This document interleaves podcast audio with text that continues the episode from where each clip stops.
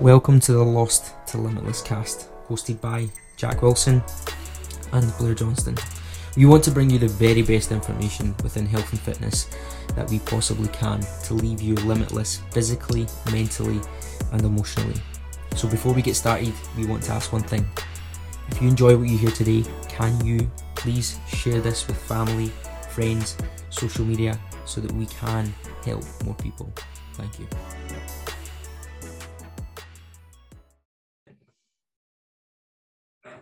Welcome to episode 13 of the Lost to Limitless cast. And today we're basically going to be talking about our experience, taking a little bit of a trip down memory lane on our experience on bodybuilding. Obviously, if you guys don't know, myself and Blair have both competed in more than one bodybuilding show, um, whether it's different different years, different ages. But yeah, we've done that, and we just sort of felt like because now, if you guys do follow people on social media, you probably will see now whether you are a bodybuilder or not, whether you just follow people. But it's sort of the height of bodybuilding season. So yeah, we just thought we'd take a wee reminisce. But yeah, that's what today's podcast is going to be about. Blair, how are you? First and foremost. Yes, mate. Not too bad. Not too bad. Doing well. Taking taking up as best as I possibly can. But uh, no, looking looking forward to today's uh, today's podcast. Something that myself and Jack have spent a lot of time in our life doing bodybuilding. Um, I think some somewhere deep down of a part of us still absolutely loves it. Um, you know, it's kind of like our own foundations, kind of what got us into training, really, isn't it? Um, but I think what we want to make sure that we cover today is just you know our experiences, what has taught us, the pros, the cons. Um, so if there's anyone that's listening um, that has ever thought about competing in the future, this isn't this is uh, to, to let you know from the start. This episode isn't about pro competing and it's not against competing at all. We just want to talk about our experiences and the, the highs and the lows of it, what we enjoyed from it, what we didn't enjoy, and maybe it'll give you a bit more of a rounded understanding on um on your decision to go down that route if that is something you want to do. Something that I think, you know, I've I've got a few competitors that I coach, and the biggest thing that I'll always do when um someone comes to me about coaching and about stepping on stages, I kind of almost tell them the worst parts of it to start with.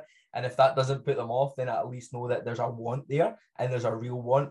Um, because I feel, and I think I think we spoke about this before, me. I think going all the way back to one of the first podcasts we spoke about, but it's almost like people feel it's a necessity now to step on stage. It's like you start your fat loss transformation, you get into good shape, you now must book a photo shoot. And if you don't, then it's not part of your transformation. And if you don't book a photo shoot and then don't go on to stage after that, then you're not doing it right.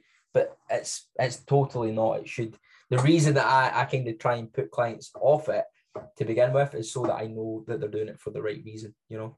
Um, 100%, because that's the thing, like you see so many folk doing it and possibly not doing it for the right reasons. And again, we obviously reflect back on that. And that's all we want from us, from you guys today, sorry, is for us to just like chat about pros and cons, lessons that we've learned, maybe things that it's taught us. And then well, we're going to possibly talk about things that we, we that we miss about it, also yeah. things that we don't miss. Um, and hopefully just give you guys some, something totally different because you guys might listen to this and think I'm never interested in it, but actually I'm interested in seeing what their views is as coaches or as competitors. So yeah, that's what we just want today to be about a little bit light-heartedness, talk yeah. about pros, cons, and sort of maybe some stories that we've had whilst bodybuilding. So Jack, to start us off, mate, um, talk about your what have you done in bodybuilding in the past? So shows competed, how you done, what what you competed in. Just give the give the listeners a little bit more of an idea of um you know background your, your background within actually competing. Uh, so my first show was 2014. Uh, I was 19. Uh, 2014 done men's physique, and let's say I was not a coach at the time. I was still an apprentice joiner, or just sort of time served uh, coming up joiner. Um, so I done men's physique in a class. I think of I could be wrong, um, but I could say something like 24, 25 bodies. Um, it was a big, big class. then, man? Yeah, literally. Oh, what show was it? Uh, UK. UKBFF. Yes, Yeah. Non-tested one. Yeah, yeah, the untested. Yes, untested one. Um, To so let you- you to let you guys know, untested just means not tested for steroids. So Yeah. most federations are either they won't test, they won't say anything about it, or they'll make a deal that they test you. That's an actual federation. Anyway, sorry, Jack, on you. So yeah, this was a this was a non-natural one, but again, as a 19-year-old, I was completely natural. Any show I did do was natural, um, and if I was, if I did take any steroids, I'd be open and honest about it. Yeah. Um, but yeah, so that was the first one. Um, no qualifies, no placing. Um, I think I was like, I think they do actually place you like the top 20 there. I think I was like 12th or 13th or something like that. Um, but again, for me at that time, because I wasn't a coach or anything, it was just more of an accomplishment thing to get confidence. Then fast forward four years to 2018, uh, I done two shows that year. First one was the start of June, uh, which was UK no BNBF, sorry, which again was a natural one now. So that's tested. So usually winners or top three get tested, whether it's urine or whatever way they want to do it. Um, so that was bodybuilding, beginner bodybuilding, um, or novice as it's called. Yeah. Uh, and I took second place there, qualified for the British finals. And then fast forward six weeks after that, or five weeks after that, we then done UK DFBA, um, where again we done novice as well because they basically take novice as your first season. Again, I know well you know that, but for you guys listeners, if you're basically doing bodybuilding as a first time in terms of the actual category, if you do the one full season, you're basically classified as a novice. Yeah. Um, so yeah, then I took fourth place there, um, and then that was it. I decided that year not to do the British finals. Um, I'd basically been dieting since November 2017. The Yeah. last show was on the 14th of July 2018. So Yeah. you guys can do the maths. A very long time. long time, man. Then continue on to October. Just wasn't wasn't feasible from so many ways, from life quality, etc., which obviously we'll go into. So yeah, that was my sort of history. That was my sort of background from it. So yeah, why don't quite a quite a quite a natural progression there, mate. You know, a lot of a lot of guys may start in the physique category, um, and then move towards bodybuilding. That's quite a common progression within like a competitor. Um, like very much like a like a common progression for females would be to start in something like bikini and then move to something like figure or um you've now got fit body. There's quite in fact women's categories there's there's a there's a ton of them. So but tends to be starting bikini and then kind of moving up the up the way you know? So that's quite quite a natural progression man you know? What made Yeah. you go from physique to then wanting to go bodybuilding? So first off, before I move into that question, which is a good question for you guys listening, the difference between men's physique, in short, the difference between men's physique and bodybuilding, one is the actual clothes that you wear. So Yeah. basic men's physique is usually quite long shorts, roughly just about an inch or two above the knee. So you cannot see your legs. Your posing's a little bit more calmer, less aggressive. Whereas then bodybuilding, you're literally standing in Y fronts, let's call them. Everything to see other than literally what Y fronts cover. Yeah. Posing, you would I would classify sort of a little bit more aggressive um, or harsh, shall we say, where you're literally a little bit more, you're looking like you're squeezing. Whereas men's physique, you're meant to not look like you're actually contracting the muscles, a little bit more posy-ish, let's call it. So yeah, um, why did I transition from men's physique to bodybuilding? Just more of the progressions that I made from 2014 to 2018. Um, not even 2014, I sort of could have done it, but at the time it was just confidence. Like I said, I wasn't a coach or anything, so it was just a real sort of confidence thing then. So for me, it was just more the legs were big enough and legs were good enough to sort of present them rather than necessarily hide them.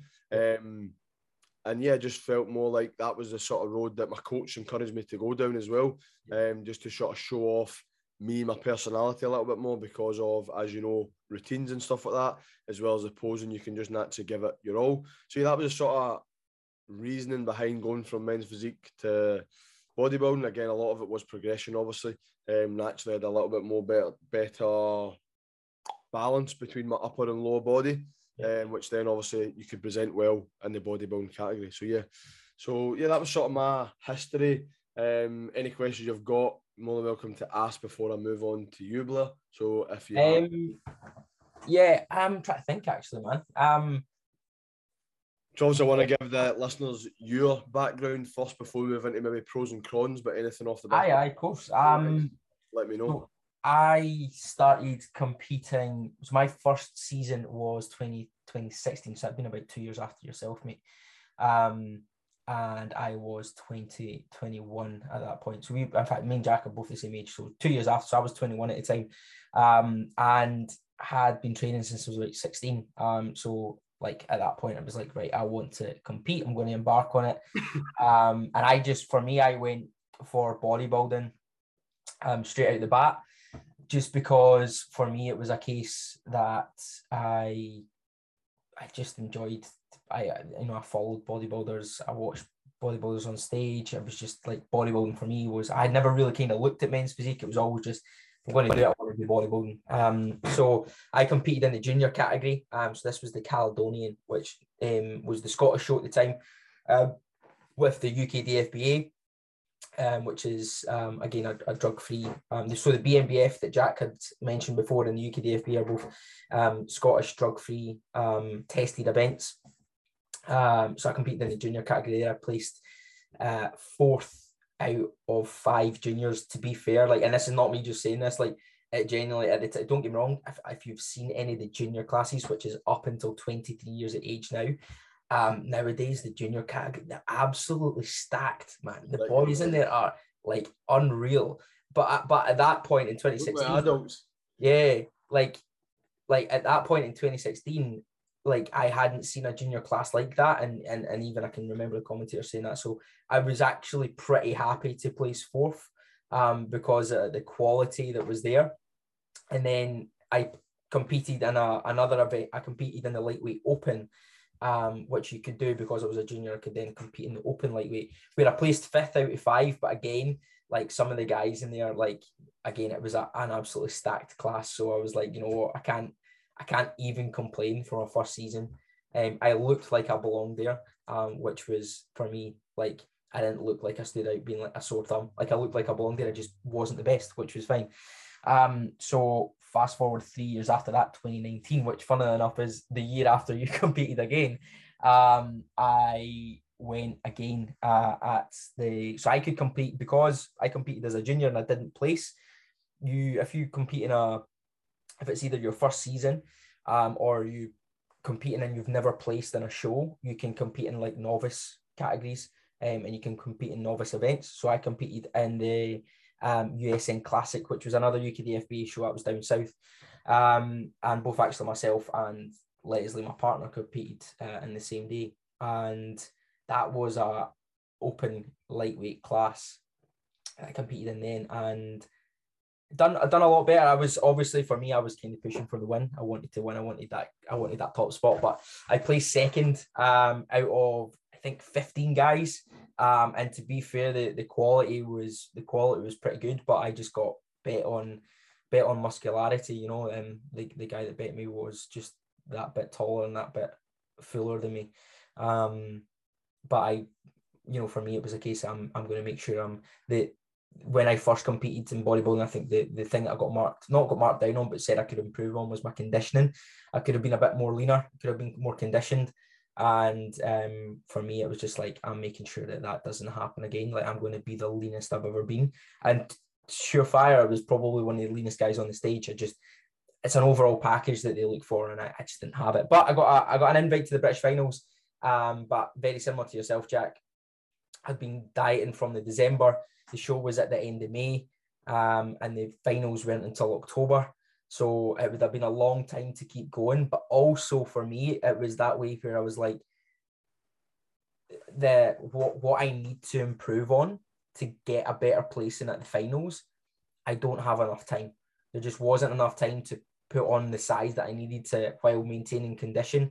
Like if I went into that show and play second and it was a case of I needed to be leaner, then yeah, I would have probably done the finals because I would have had time to improve on it.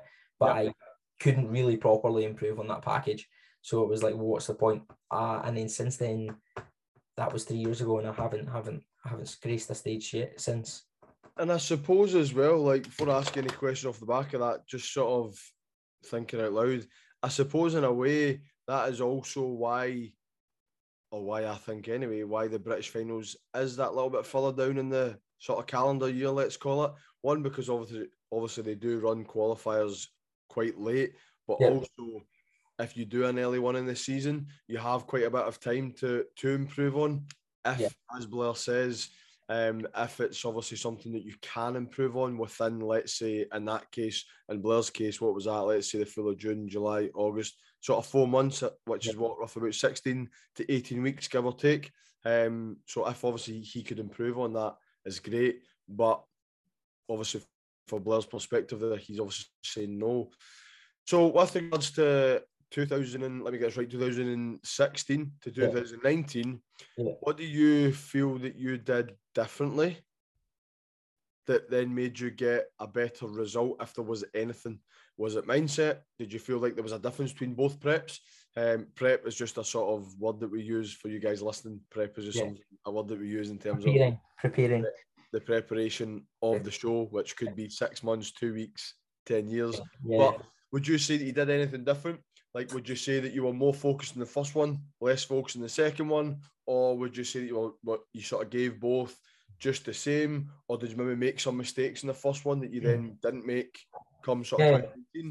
So, uh, the, do you know what? There was a there was a ton different between the two preps. Um, actually, in the first one, um, uh, the first one actually drove me to developing a, an eating disorder. Um, I basically, um, I, I don't like to say it because I, I don't like to say I was because it wasn't diagnosed, but I was effectively bulimic. You know, I was making myself sick um, because the scales weren't coming down. I was like so absorbed by scale weight in the first prep. Um, like I would take my scales to work and weigh myself through the day to see where my body weight was at. Um, so yeah, I was in a, a really bad spot on that front. Um, and yeah, so my, my, my head was mushed through the first one. And it was a long prep. I started prepping at the beginning of November and for my first show, and then I stepped on stage in the June. So uh, again, very similar to actually one of your first preps, mate. Um, quite a long one. Um, but yeah, I just didn't handle it as much, um, or as well as I as I could have, and um, I just kind of made sure that that wasn't the primary focus because I had stepped on stage because I knew where I could get to.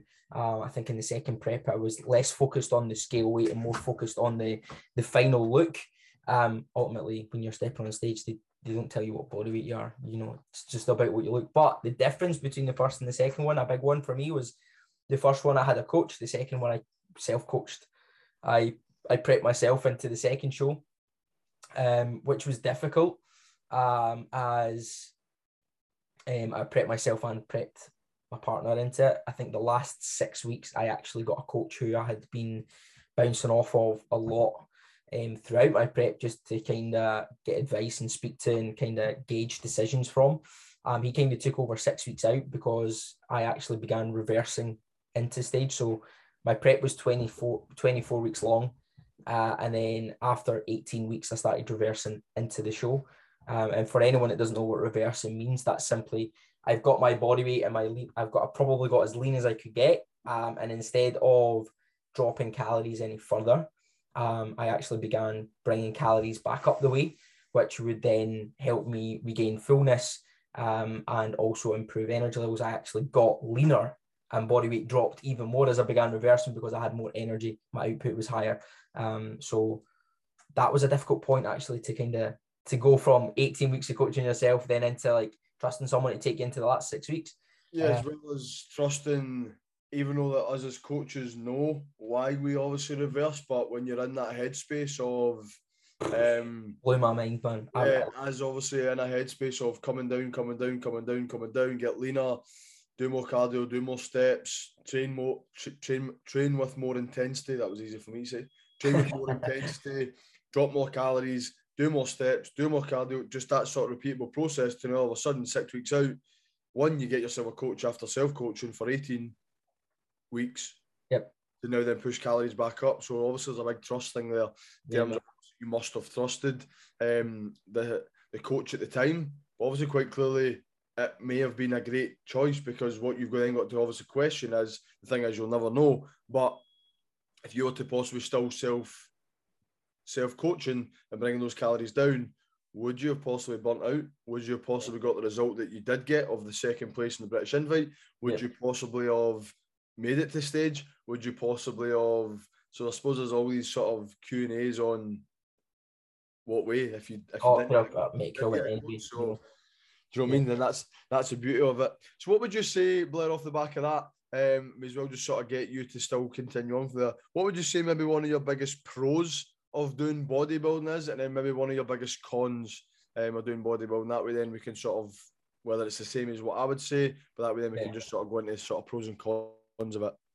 Um, pros. What what did I what did I enjoy? I, well, in fact, what, what a big thing that I think bodybuilding has. Um, sorry, was just a wee bit, wee bit of feedback there. Um, yeah, I think one of the biggest um pros that I've gained from bodybuilding was just the discipline that you learn from it. The discipline to, you know, tick the boxes, get the work done, do what's required. And I think for me, between the two preps, there was within the second one, there was definitely a lot more discipline within it. Um, and that I think single handedly showed a difference within the, the, the finished result. Um, which was, you know, I made some, you know, huge improvements from the last time that I had stood on stage. Uh, and the discipline, especially even within the prep itself, made a made a huge thing. And it's things that it, it, I talk a lot about in my program, Project Control and stuff, a lot about self belief. Um, and for me, bodybuilding gave me a shit ton of self belief and proving to myself just what I could endure, just what I could do when I put my mind to something. And I think a lot of people will will agree with me who's competed and do competing that they gain a lot of self belief within that. And again, they gain a shit ton of confidence, not for the reasons that you think about it. A lot of people might think you gain a lot of confidence from bodybuilding because of the way you look. But for me, it's not about the way the confidence didn't come from the way I looked because I felt I looked shit because of where my headspace was at. My confidence came from my ability to do what I said I was going to do, you know. And I think it was, I can't remember if this was Joe Rogan or someone that was on Joe Rogan or someone speaking but they were talking about like how your self belief and your self confidence comes massively um, is directly linked to your ability to maintain promises to yourself. Accomplishment as well, I suppose. Achievement. You know I mean? So it's like that discipline of saying, I'm going to do this and I'm going to do it every single day, and then you do it. That builds self confidence. That builds self belief. That builds that resilience in yourself. That's what I love about bodybuilding because it doesn't matter what you say, any person that steps on that stage has had discipline, has had resilience, has more self confidence within themselves, has more self belief. That sometimes fucking hard to get. A con, however, is comparison syndrome. You compare whether you're whether you're an experienced bodybuilder or not. I think I will go as far as saying you'd be lying through your fucking teeth if you were saying you've never suffered from comparison syndrome or you don't even have doubts of it at, all while going through prep. And that was for me at the first prep, one of the hardest things to I, I struggled with was comparison all the time, comparing myself. The second prep, I was a lot better at it. It did creep in in the final weeks running up to the competition. One of the reasons I actually picked a competition down south was because that meant I knew fucking no one who was turning up, which meant I could only keep myself to myself.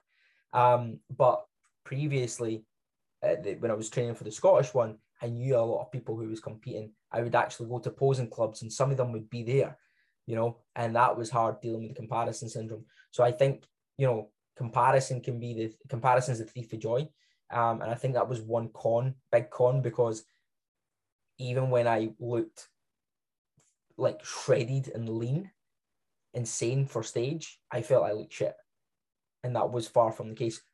But a lot of that was because I felt like shit, you know, because I was on low food, high inner, high output, you know, lack of sleep. You're running yourself. You, you know, it's controlled starvation. You know. What about yourself, mate? What would you say was, you know, the biggest, a, a big pro and a, a big con for yourself, man? During, Couldn't just, agree more with exactly what you said there because literally, like before this, I'd sort of created pros and cons, and cause I thought myself and Blair are very similar on how we speak, how we coach, which is why we obviously do um, get on very well, and which is why obviously we we initially said about the podcast, which again you guys will listen in episode one. So I really made a few for that reason, but like one of the one of the biggest pros actually, the first pros was um, creates good habits and being organised, which is obviously exactly what you said. Um, and then one of the first first cons I've got is competition with others. Um, and that sort of body dysmorphia. But the sort of pros that I would say definitely gave me um, and sort of lives with me for a long time is sort of what I call or food quality is food quality, um, but also what I call food hygiene. Um, and not necessarily for you guys. What I mean, food hygiene. I don't mean as in like washing my hands before I eat, or like or washing your lettuce before you eat it. uh, what I mean is like things like being present when I eat my meal, like actually chewing my food, because when calories become so low, they become very precious. Um, when calories again, anyone that's even listening to this, like what we're on the first of June, and um, you may be now maybe dieting, like might even be one of our own clients. Um, yeah. but chances are you'll know how precious calories are when they get low. So in order to make those calories last longer, for me it's like having these sort of good food hygiene rules, and it's like again food quality. So picking picking foods that you eat on a daily basis. That's what what we would sort of call more nutrient dense. So you're going you're going to get more calories for your money, or more food, sorry, um, for your money type thing. So for the amount of calories, 100 calories, I'd rather have 100 calories where I'm going to have more food for those 100 calories than 100 calories for less food. But more the food hygiene thing. So just things like, um, for me, like now still sticks to me. Like as I say, just chewing my food, actually being present, taking a fork full, putting my fork down, counting how many chews it takes. Sometimes, mate, I used to just time myself how long it would take me to eat a meal. Um, just read things like maybe even like using a smaller size of spoon, using a small size. Mate, I was just going to bring that up. Like, I still eat everything with a fucking teaspoon, man. You know just, I mean? just like we things. So like for me, that's massive because like now if I ever go into a um more like a fat loss phase, if I'm going to diet for like I've done a photo shoot before off the back of shows. Um, if I'm just like want to get lean to go on holiday and calories do come down, all right, they're probably not going to be as low as what they were like at the time I'm referring to, but they still like you can still make those calories go a long way with sort of food quality and food hygiene. Um, so yeah, and again, like that's even just things like you guys can take away from this. Um, like even like the like the the pro that Blair was talking about, like just being organized, like having that discipline, like being organized, creating those good habits around getting your sessions in. That's basically what that does because as Blair says, it's that you you don't want to let yourself down because you want to go and step on the stage. So it's like you need to have those habits and routines. Yeah, but so yeah, I would say that's probably one of the biggest pros for me is that sort of food quality and food hygiene. One of the biggest cons, um, I know obviously Blair touched upon it, and like just want to obviously thank Blair for being open about it. But mm-hmm. just having a bad relationship with food, um, like for me, it was probably one of the biggest cons that I have or I had. Sorry, um, when bodybuilding is because you do become so focused on calories um, that you are very aware of now. Again, that's the sort of con of being bringing food quality to the table. You will then be very strict on the foods that you then consume. So not only now are you having it when calories are a little bit higher, you may have these types of foods little and often. You know, all of a sudden have them zero, uh, yeah. uh, which is not obviously it's not healthy. Which then you now start to resent certain foods, or you now start to resent certain people for having certain foods in front of you, then now basically now you start to see food as good and start to see food as bad. Which at the end of the day, food is something we'll eat to the day we die. Yep. Yes, certain foods will have better nutrients in it that will do better for us physically, mentally, emotionally, etc. But most importantly, it's just food, um, which is obviously something that I felt like I struggled with. Um, so yes, I sort of would say that's sort of one of the biggest sort of um, cons that I sort of faced when it came to bodybuilding, just because it took me a long time to overcome that.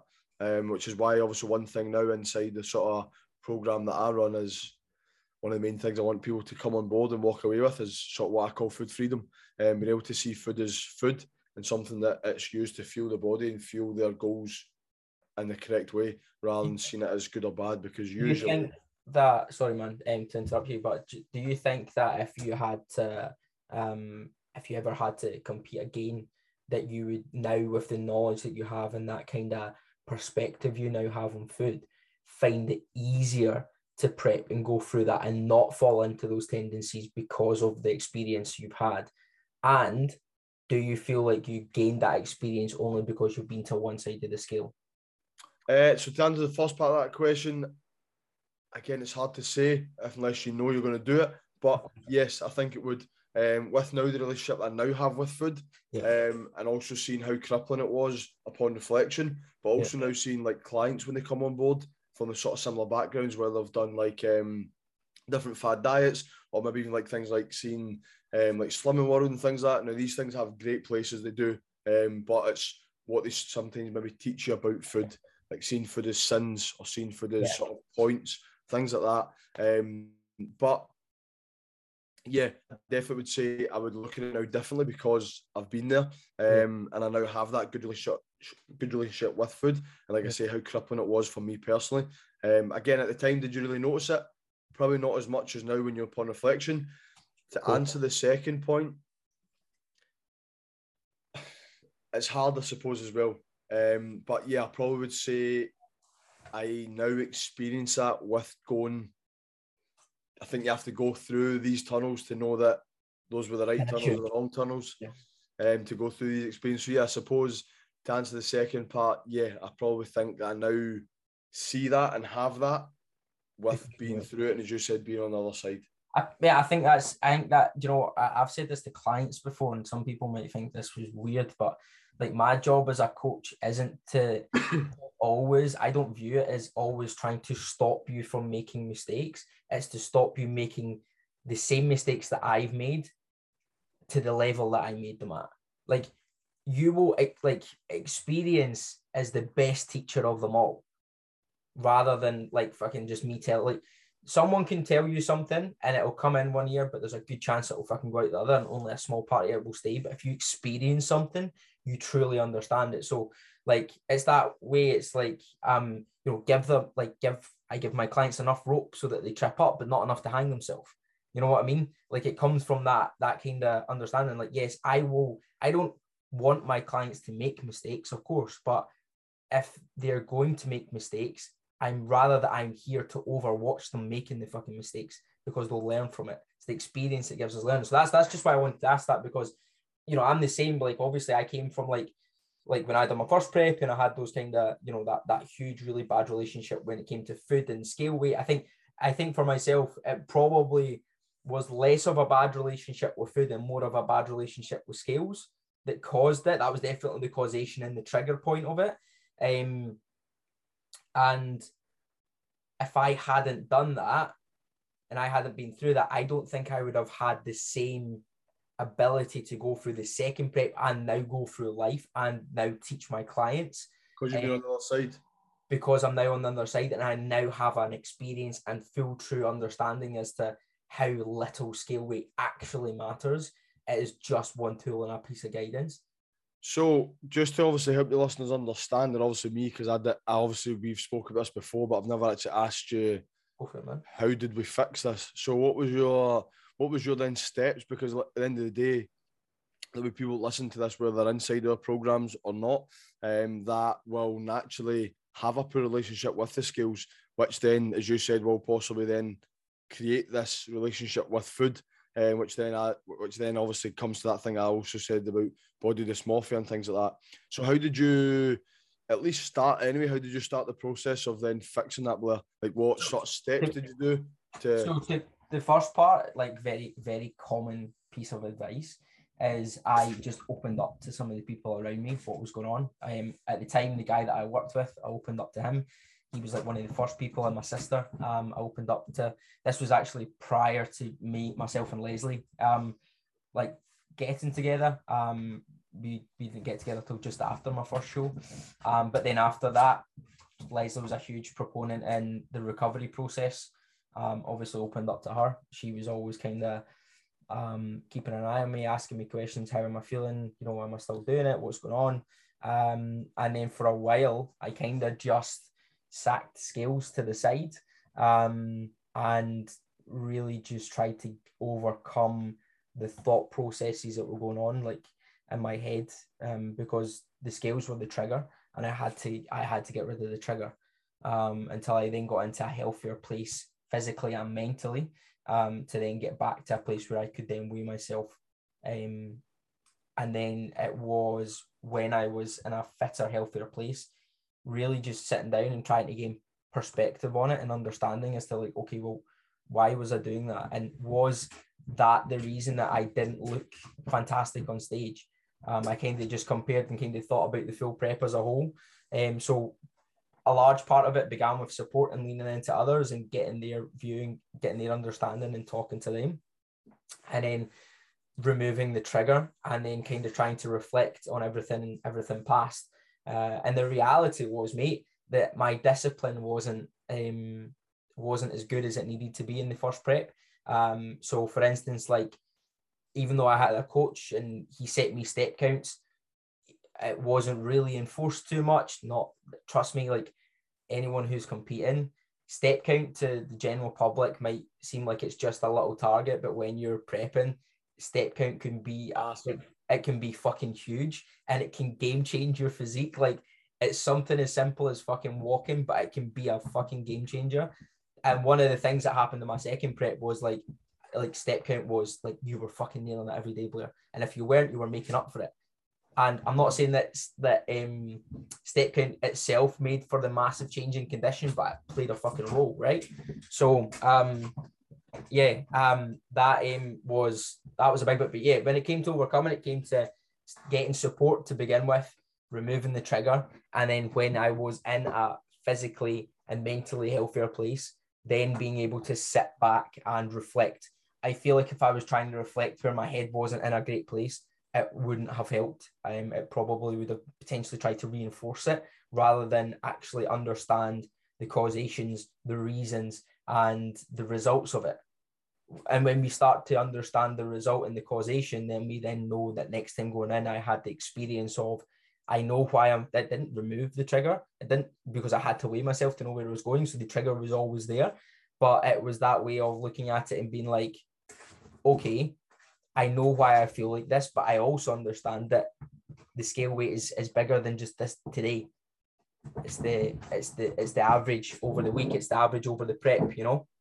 Yeah, and exactly, and that's as you said. Like, obviously, one just appreciate you being honest with the, with, Yeah. with the listeners. But that's the thing. It's like there's a lot of folk that will be able to relate to that, and sometimes it is, as you say. Like, obviously, we talk a lot.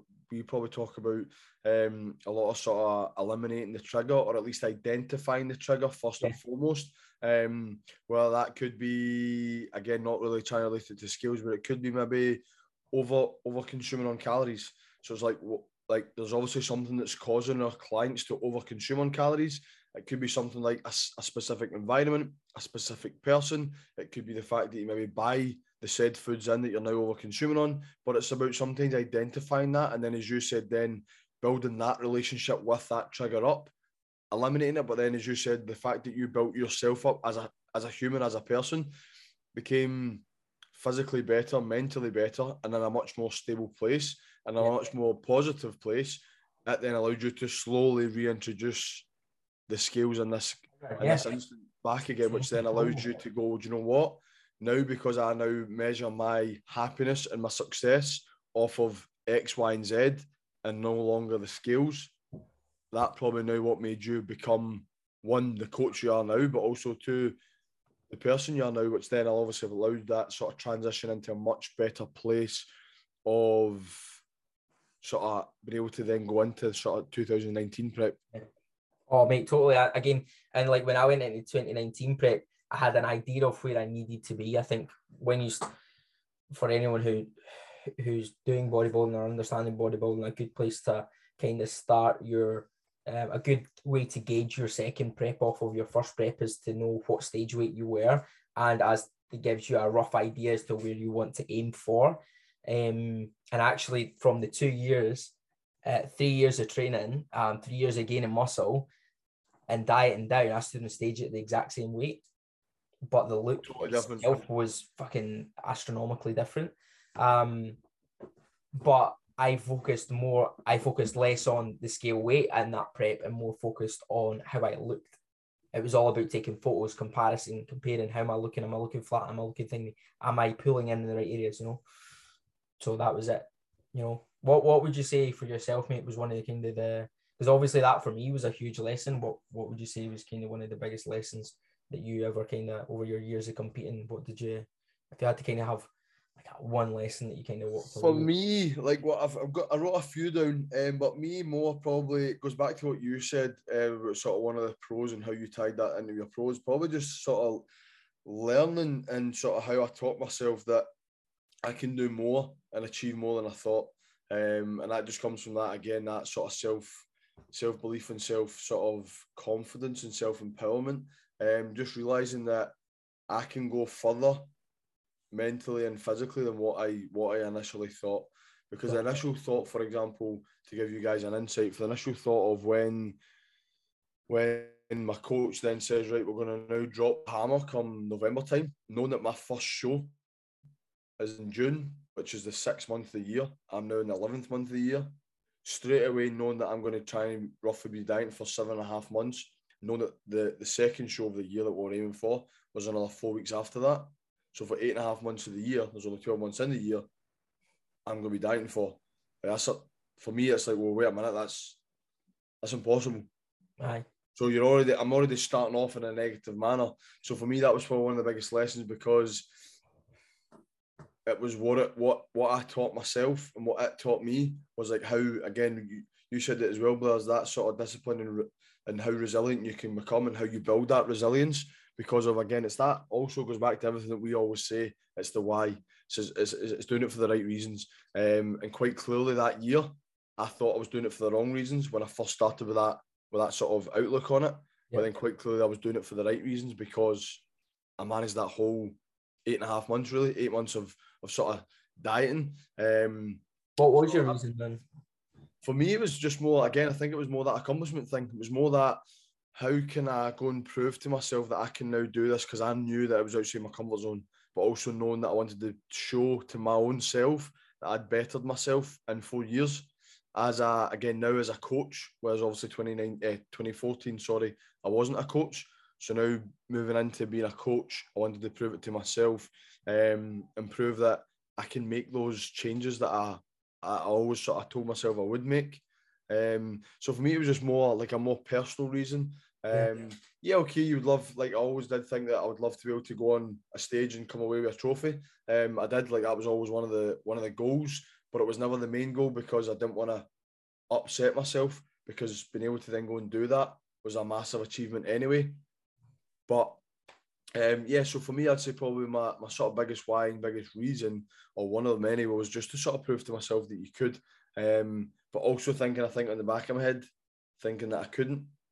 So yeah. I think that's why it's probably one of the biggest lessons that it did teach me was because that I now realise how mentally strong or more mentally strong than what I initially thought.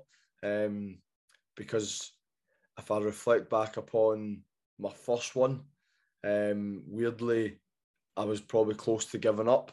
I competed in the May, May the 11th, 2014, um, or May the 14th, I think it was, can't remember. Um, but my granda passed away roughly around four or five weeks beforehand, um, which is a 19 year old.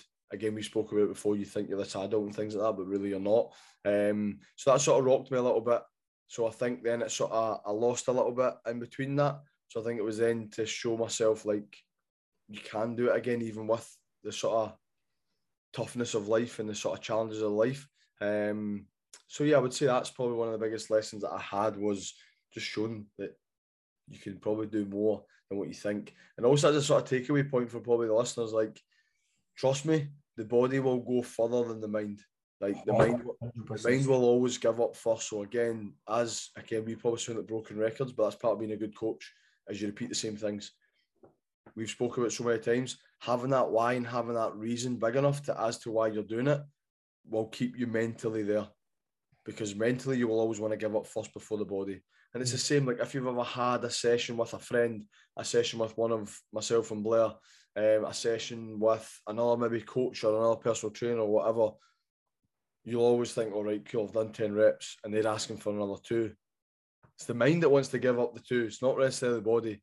Because yeah, even if they yourself an endpoint, you know. Yeah, because if they give you that little bit of a spot, let's say it was on a squat, let's say it's on a chest press, and they slightly guide your elbows, the body can physically do it, but it's the mind that wants to give it up, and it's something that again I think like myself and Blair will possibly say it's a as a pro of sort of going to those deep depths of preparation of low calories, of low energy, of low moods of sort of feeling that sort of competition with others allows you to realize that the body and the mind is a lot more capable than what you yeah. actually think. Yeah, it can handle so much more than your day to day, especially in your training. I think that's one of the biggest things people don't understand is you give up well before your body gives up. your body can push through way more than you allow allow yourself or give your body credit for. Um, and and prep just goes to show that you know, like if you think about it on your deeps, like for me, like on my deep deep deep into prep last time round. You know, I'm not a big, I'm not a big guy. Um, I think I was on, I think just before starting to reverse, think I was on like one high, one high day, five, six lows, and my six low days were something around 1400 calories a day. Um, training five times a week, doing 1500 calories of cardio a week, which is effectively 150 minutes of cardio a week. You know, um, a HIIT session as well. Um, and I was still progressing in my training. I was still pushing out big numbers. I was still digging deep, and I had less food than I've had in you know I had in, in forever. Um, so it goes to show that your body is capable of a lot more than you allow yourself credit for. You know.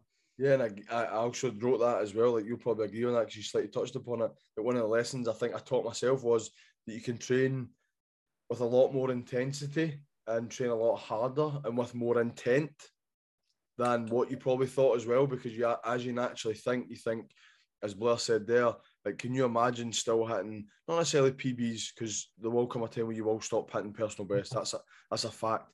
But being able to hit numbers that you maybe didn't think on, let's see what Blair said, 1500 calories of cardio, 1400 calories to 1500 calories consuming daily with one high day a week, which even then his high day might only be in 2000 to 2500 at a push. Yeah, it was about two, 2000 max, man. So then on top of that, he's probably hitting anywhere between, I would imagine, 10 to 12,000. I was on about 15k steps a day at that point. 15,000 steps on top of then probably running a business or running a life or still yep. trying to still trying to socialize with his mates or at least not be the the friend that everyone spoke about. So yep. there's a lot to do there, but it's about now seeing like, can you still shop in your gym sessions and still like sort of take yourself to those deep dark places? Um, and that's sort of one thing that I think everyone um, that has done that with experience will definitely like definitely say it's a, lesson that you can actually train a lot harder with more intensity and create more intensity than what you actually think with little sort of food or little energy. Um, yeah. And again, sometimes that comes from again your why, your reason as to how you want to feel off the back of that session. But I think as well that comes to environment, um, like who you possibly train with, the type of gym that you train in, the type yeah. of music you might listen to when you train, and again, like, these are things that you guys can take away. Like you just can take away, regardless if you're getting in shape for going on holiday. Yeah. You maybe want to raise intensity. Like think about what what sort of music you listen to. If it's something that makes you sort of feel happy and maybe not angry, maybe you want to try and get a little bit more angry when it comes to training. Because maybe if you get a little bit angrier, you might be a little bit more aggressive, for example.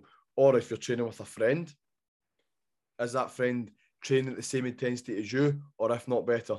again, for example, myself and Blair had a session on Friday there. This is now yep. Wednesday. Um, and that was probably the best session I had in a long, long time. Again, yeah. spoke about it at the end. But even just like training with someone to raise that roof, raise that intensity. Yeah, 100%. Oh, it does. It does. And I think I think uh, something to go back for what Jack just said there as well is, is like training with intent. Now, look, it's not it's not that you have to go in and you've got to be like fucking hiking, hyping yourself up for every training set that you're go, eh, every set that you're going into. And this we don't mean this in a, in a sense of like you have to train like a bodybuilder and you have to put the headphones on and stick the hood up and and get stuck into it and scream every rep. No, that's not what we're saying. What we mean by intent is you're training with a purpose. It has you're gaining something from it. You want you think about what you're wanting to gain from it when you're going in to do your training. That is where intent comes from. That is going to help level up your training massively. So if you're if your intent and your want from your training right now is to get leaner, to improve your confidence, to give yourself something back, then you need to then then thinking about these things when you're going into your training session, when you've got your music on, when you're warming up before you go into your training session, I can guarantee if you can get yourself into the headspace where you know what you're chasing, when you know what you're wanting, you will actually level up the intensity of your training within that that session itself. Because something like i think one thing that i massively miss is the level of intent that I had when in my prep season. Because literally every session I done, headphones were on, hood was up. I was thinking, and again, some people think this is mental, right? But I was just thinking about how am I going to look on stage? I'm going to fucking better it. I'm going to fucking win. I'm going to step on that top step. I'm taking fucking gold here. That was the thought processes processes in my mind every session, and the intensity has been fucking unmatched. You know? Yeah, and I, I totally agree on that because it's as well as like just knowing like what is it that you want out of today's session. Let's say, for example, again, just let's say it was a leg session like myself and Blair done on Friday. It's like, what is it that you want out of this session? What is the purpose behind this today's session? Today, I want to walk away with two more reps on pendulum squat, two yeah. more reps on my split squats, two more reps on my seated dumbbell shoulder press, if you go in and that's that sort of intent that we're talking about, that sort of purpose and intent, like you know today's an upper body day, you know today's a full body day, and you love the fact that you're getting strong at your shoulder press, but maybe you've been struggling recently. So to really focus on that shoulder press, you want right, even if even if you track it on like a book, yeah, or send it to your coach, send it to your friend. Like today, I want to get two more reps on my shoulder press.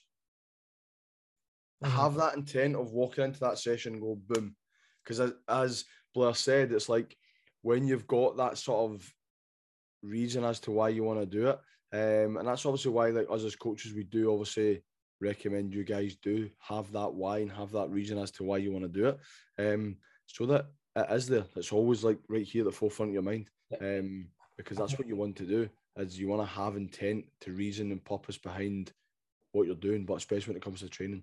Um, I think I think just bodybuilding for us um, just kind of elevated that, you know. It elevated the understanding of it, it elevated the experience of it, which then means we can then take that into now life nowadays um, and and even utilizing a little bit of that is going to put you at the forefront you know is going to give you a little bit more intensity within your session so like i say you don't have to be going in thinking i want to be fucking more confident And you have to be fucking drilling that into the head but just going in and being like this is why i'm here this is what I want to get out of it. I might not be asked to be here. I might can't be fucked, but this is what I'm going to get from this. And it will begin to increase the intensity of what you do. Jack, what if I know obviously we just spoke about intent and all that sort of stuff, but is there any part of it that you miss? We haven't covered that, have we? No, we haven't. Um, there is. I would say there probably is um, some days, like when it comes round to sort of this time of year, when you start to see photos come up on your phone and things like that, you do. Part of me does miss of how obviously Lena got, um, but more probably from a visual and like a vanity point of view, more than a functioning point of view, because that's probably the part that I don't miss. Um, is how shit I felt, like how poor I felt, how low energy I was, low mood, low libido, low everything. Um, probably not a nice person to be around at certain stages as those sort of stages go on.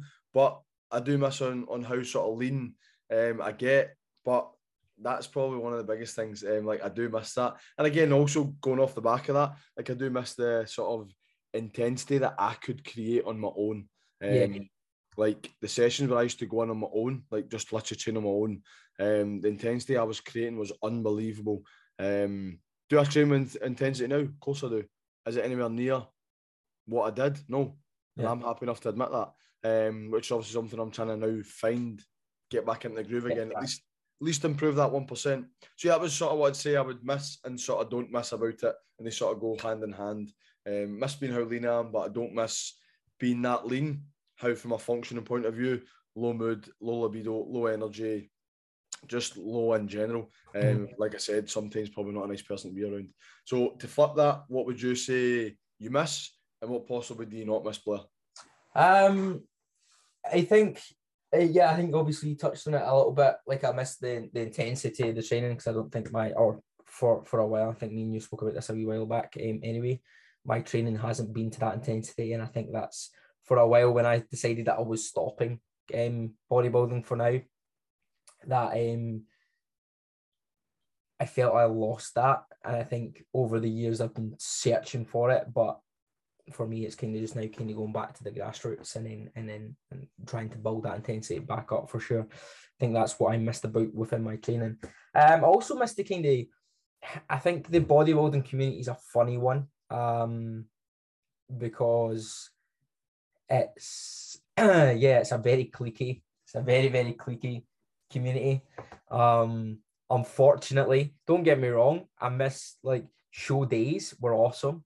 Fucking loved that. That feeling. Like, that feeling of show day and, and stepping on, but not even that. Like, like I remember like going backstage on both sides of things. Like, I mean, the last show, there's 15 years all backstage, you know, all getting ready to go on, all pumped up, all ready, all hyped to get on. Everybody's like, everyone's like, right, come on, lads, let's fucking put on a good show. Everyone wants to put on a good show. It's not like as much as we're competing against each other, we're also fucking spurring each other on which was mad. This is like 15, like for me, it was like 14 people I'd never fucking known in my life.